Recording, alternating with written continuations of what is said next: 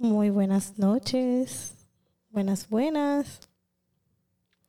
Espero que se encuentren bien hoy, en el día de hoy.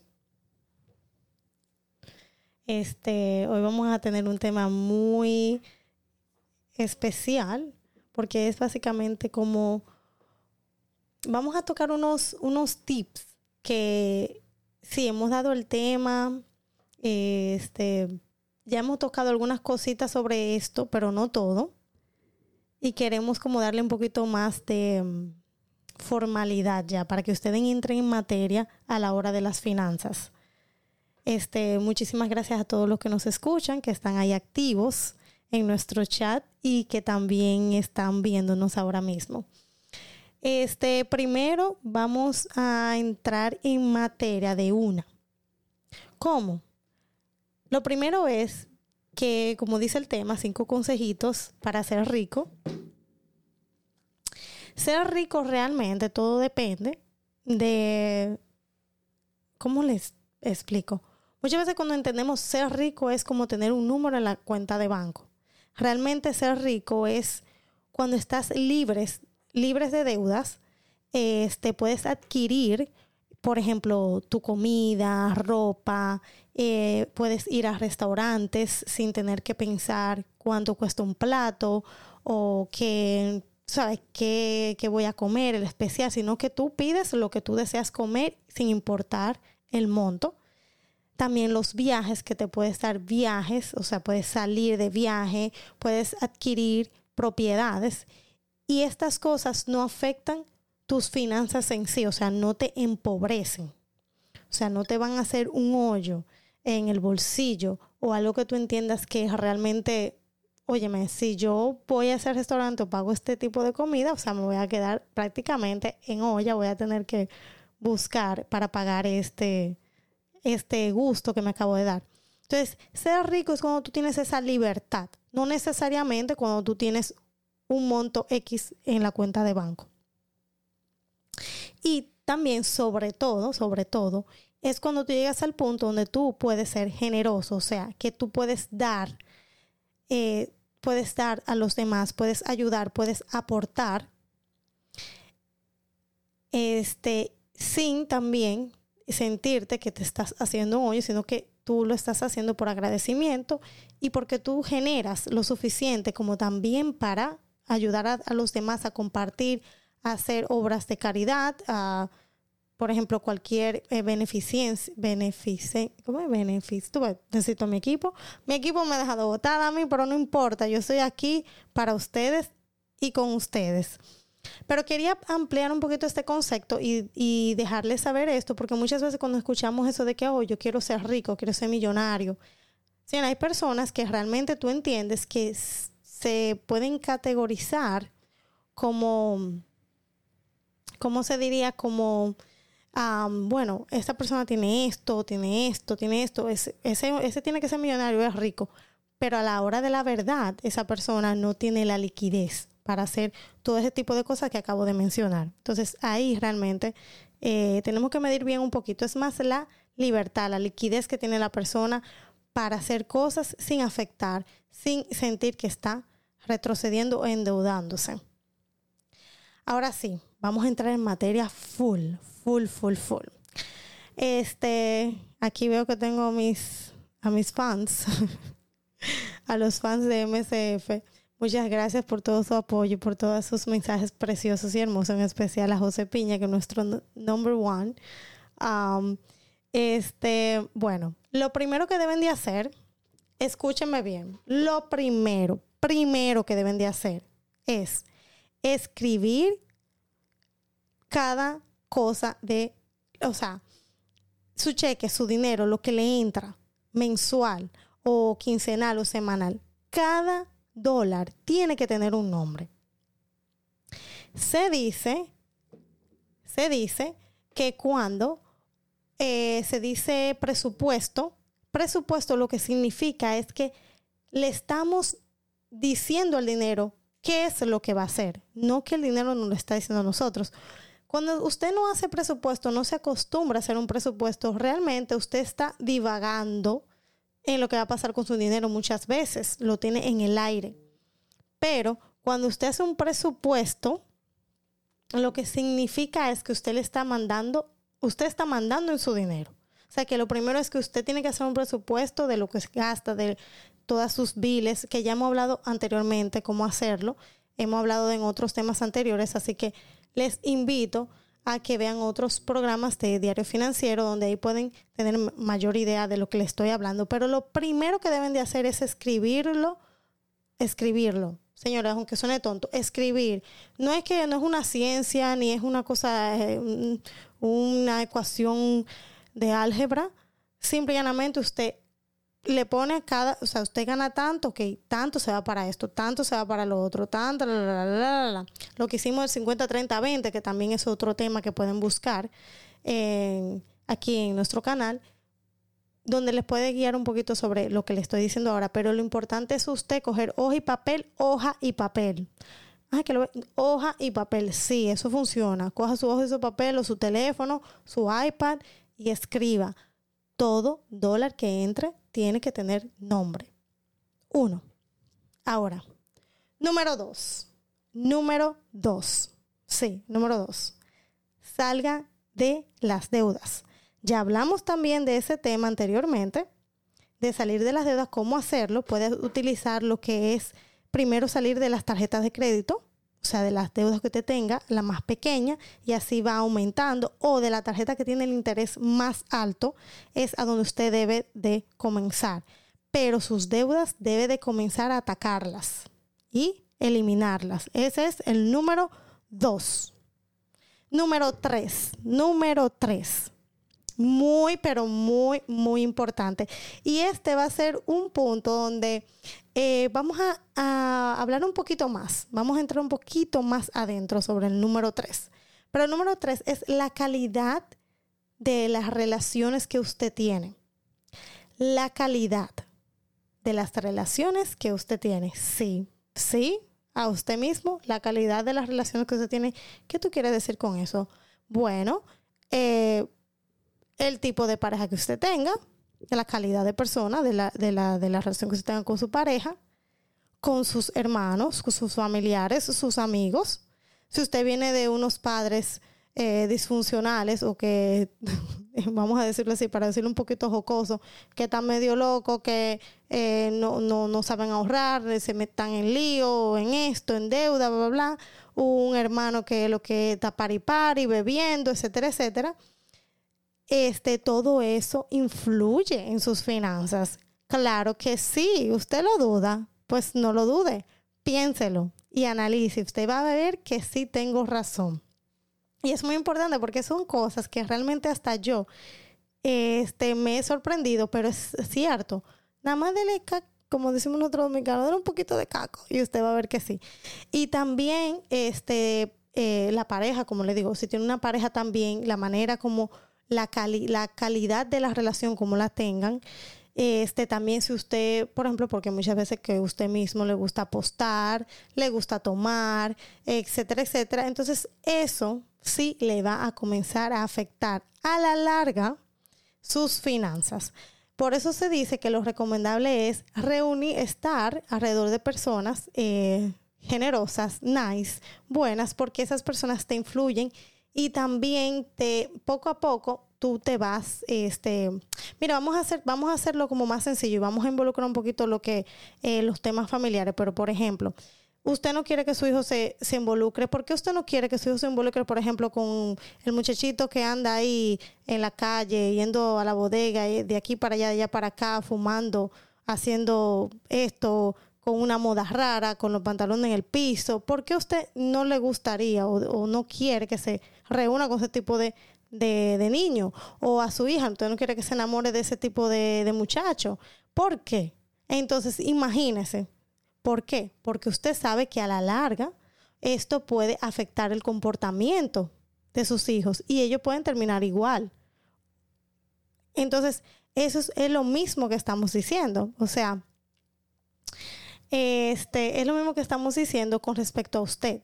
Cuando usted se reúne con personas, aunque usted diga, no, eh, uno no se deja influenciar, yo no me dejo influenciar de nadie, pero si usted está en un alrededor donde la mayoría de sus amistades o de sus familiares son personas que, que gastan mucho dinero, por ejemplo, en alcohol, en vicio, eh, están en deudas, siempre tienen un problema, etcétera, etcétera. Usted va a terminar tomando algunas cosas de esas personas indirectamente, inconscientemente, y usted va un día y dice, es verdad, tú sabes que uno tiene que vivir la vida. ¿Qué es lo que son 20 dólares? No, eso no es nada, 20 dólares hoy, pero son 20 dólares que le voy a explicar ahorita, pues no se vayan, porque hay un tip muy, muy importante que les voy a dar. Pero hablando de esos 20 dólares, pero 20 dólares no es nada.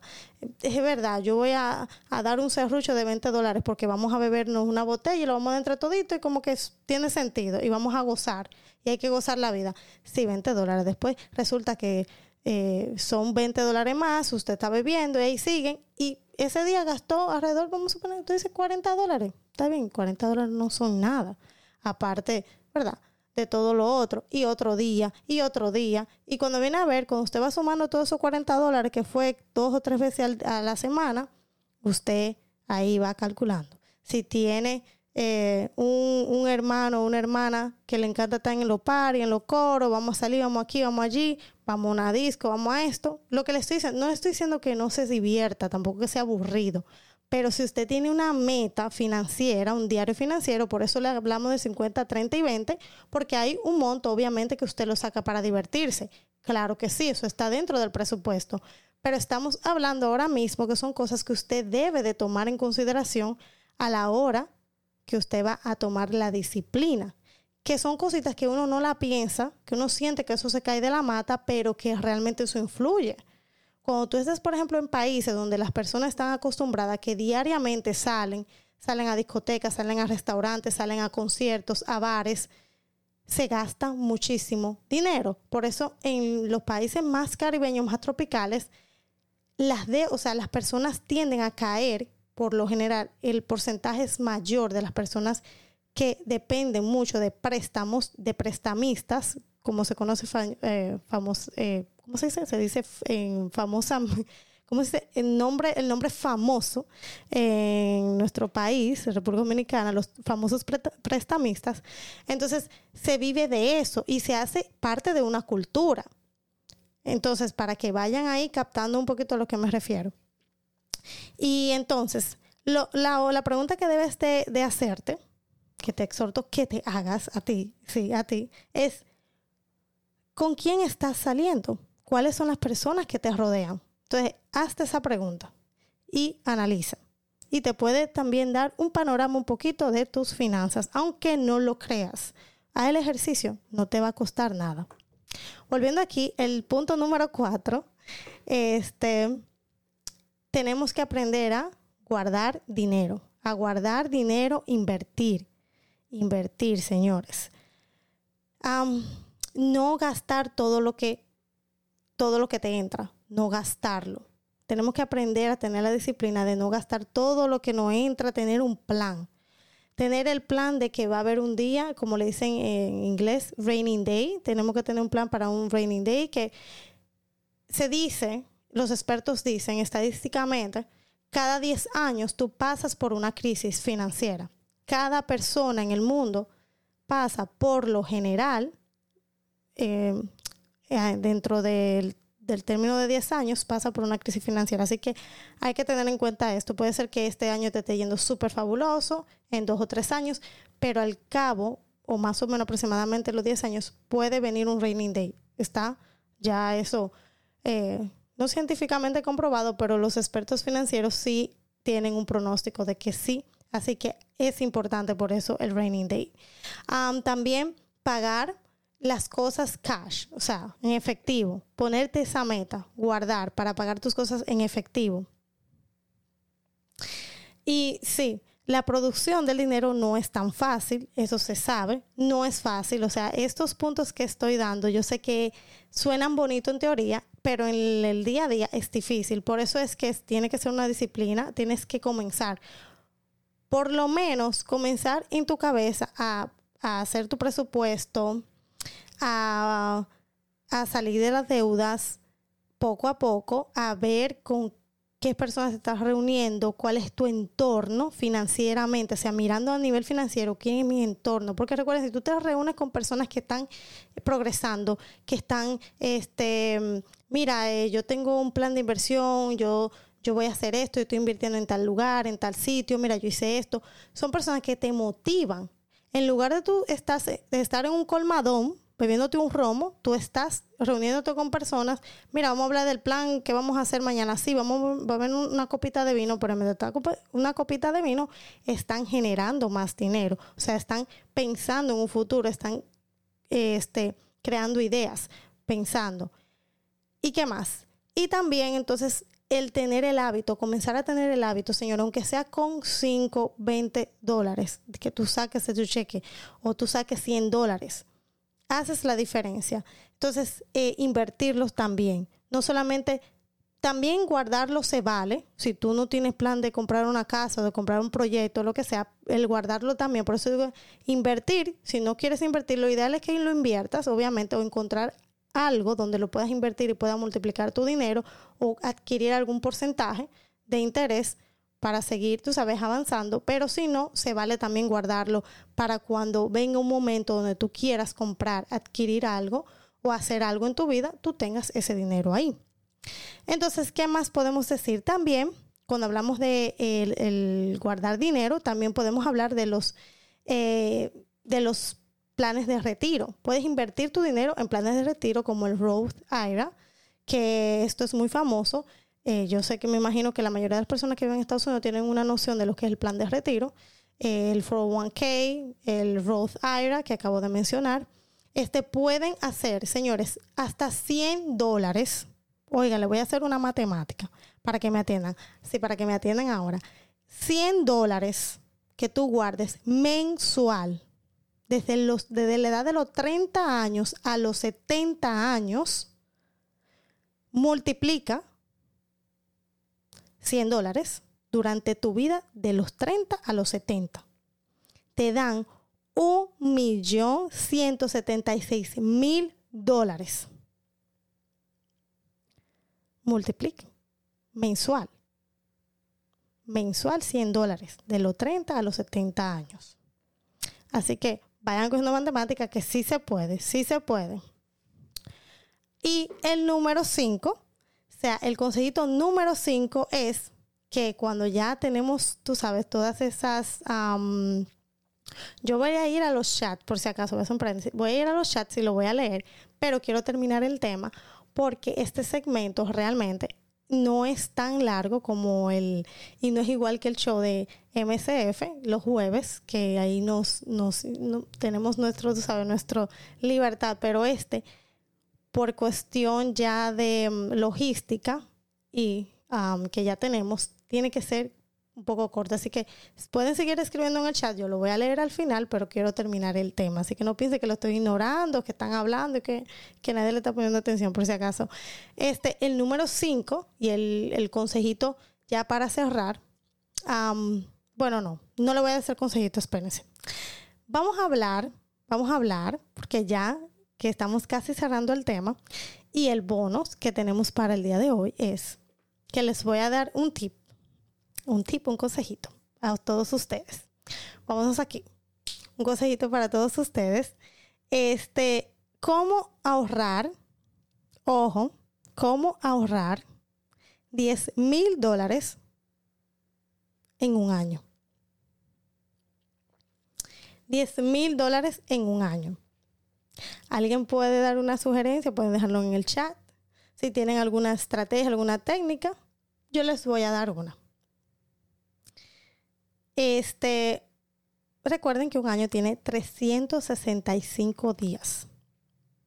¿Ok? Señores, déjenme decirle este dato. 27 dólares con 40 centavos al día que usted ahorre 27 dólares con 40 centavos que usted ahorre diario por 365 días le da la suma de 10 mil dólares con un dólar. Así que tienen ese dato. Y ustedes me dirán, sí, pero 27 dólares con 40 al día. Si usted es de la persona que sale a trabajar, se compra un café que cuesta alrededor de 2, 3 dólares, no lo compre. Ya hágaselo en su casa o ser gratis el del trabajo. Ahí tiene 3 dólares. Usted sale a almorzar del trabajo, ya no salga a almorzar. Compre comida y hágase su lunch en su casa. Ahí se ahorra aproximadamente 10 dólares. Ahí tiene más o menos aproximadamente 13 dólares ahorrado. Y usted mismo puede coger literal y pagarse sus 13 dólares a usted. O sea, literal creer, bueno, yo iba a gastar 13 dólares la tarjeta o de mi débito o lo que sea, yo me lo voy a, a poner a mí. Digamos, ahora si usted lo iba a coger prestado y se lo iba a coger la tarjeta de crédito, entonces se lo iba a deber a usted, se lo iba a deber al final y usted no tenía dinero, entonces ya olvide lo que le estoy diciendo. Pero si usted, por lo general, usted va a gastar ese dinero y usted lo va a dar, ya sea de débito o cash, o tiene el dinero para pagar su tarjeta, usted se lo paga usted mismo. Lo restante, que son 14 dólares con 40 centavos, usted puede buscar un side job, un, trabajo fuera del trabajo que tiene, que le genere por lo menos diario 14 dólares con 40, con 40 centavos. Si no, usted puede ir deduciendo otras cosas que usted gasta diario y que usted deja de gastar, por ejemplo y ahí va sumando. Pero el clic es que con 27 dólares y 40 centavos, usted diario que usted se proponga ahorrárselo, que usted sabe que usted lo puede gastar, usted sale después del trabajo a comer a algún sitio, a tomarse un trago, a que invita a fulana, que invita a fulano. Entonces puede darse cuenta que si usted lo ahorra, ahí, le, ahí te tiene 10 mil dólares con un dólar. Y ya, para terminar, el último consejito es el ser generoso. Cuando ya usted ya ha ahorrado, este, ha invertido, tiene su, dinero, es el dar. El dar. Ese debe de ser, porque para recibir hay que dar. Y, es, y ese debe de ser la meta al final. Debe de ser, la meta realmente debe de ser, yo quiero tener dinero para poder ayudar, para poder generar, para poder este, proveer a otra necesidad de otras personas o de, o, de otra índole. Esa debe ser la meta final de todos nosotros que realmente queremos tener cierta libertad de liquidez de dinero. Es poder llegar a la generosidad financiera. Entonces, voy a ver, déjame ver, voy a ver rápidamente algunos comentarios. Aquí tengo José Piña, un beso para ti, mi amor. Alan, Oscar, Carlos. Ah, por lo menos. A ver. Dicen, solo faltan ustedes.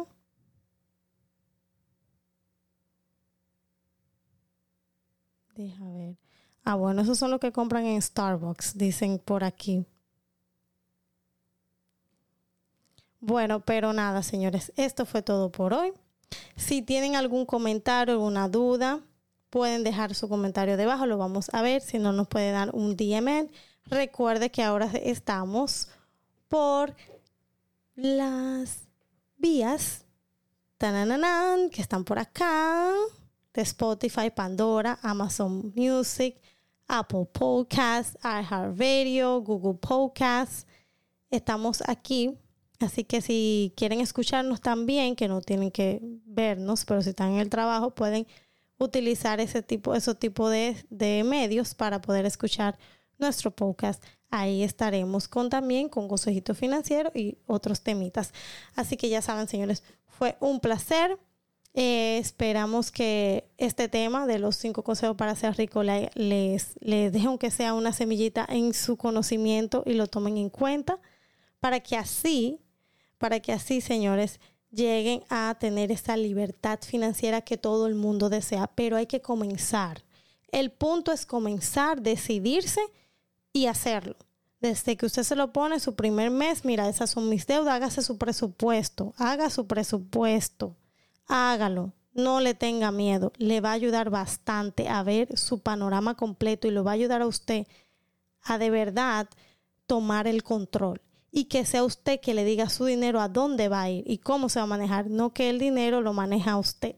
Así que ya saben, mis amores, un beso, que pasen feliz resto de la noche y cualquier cosa, estamos acá para ustedes siempre. Así que un placer y nos vemos el próximo martes a las 8 de la noche con más consejitos financieros.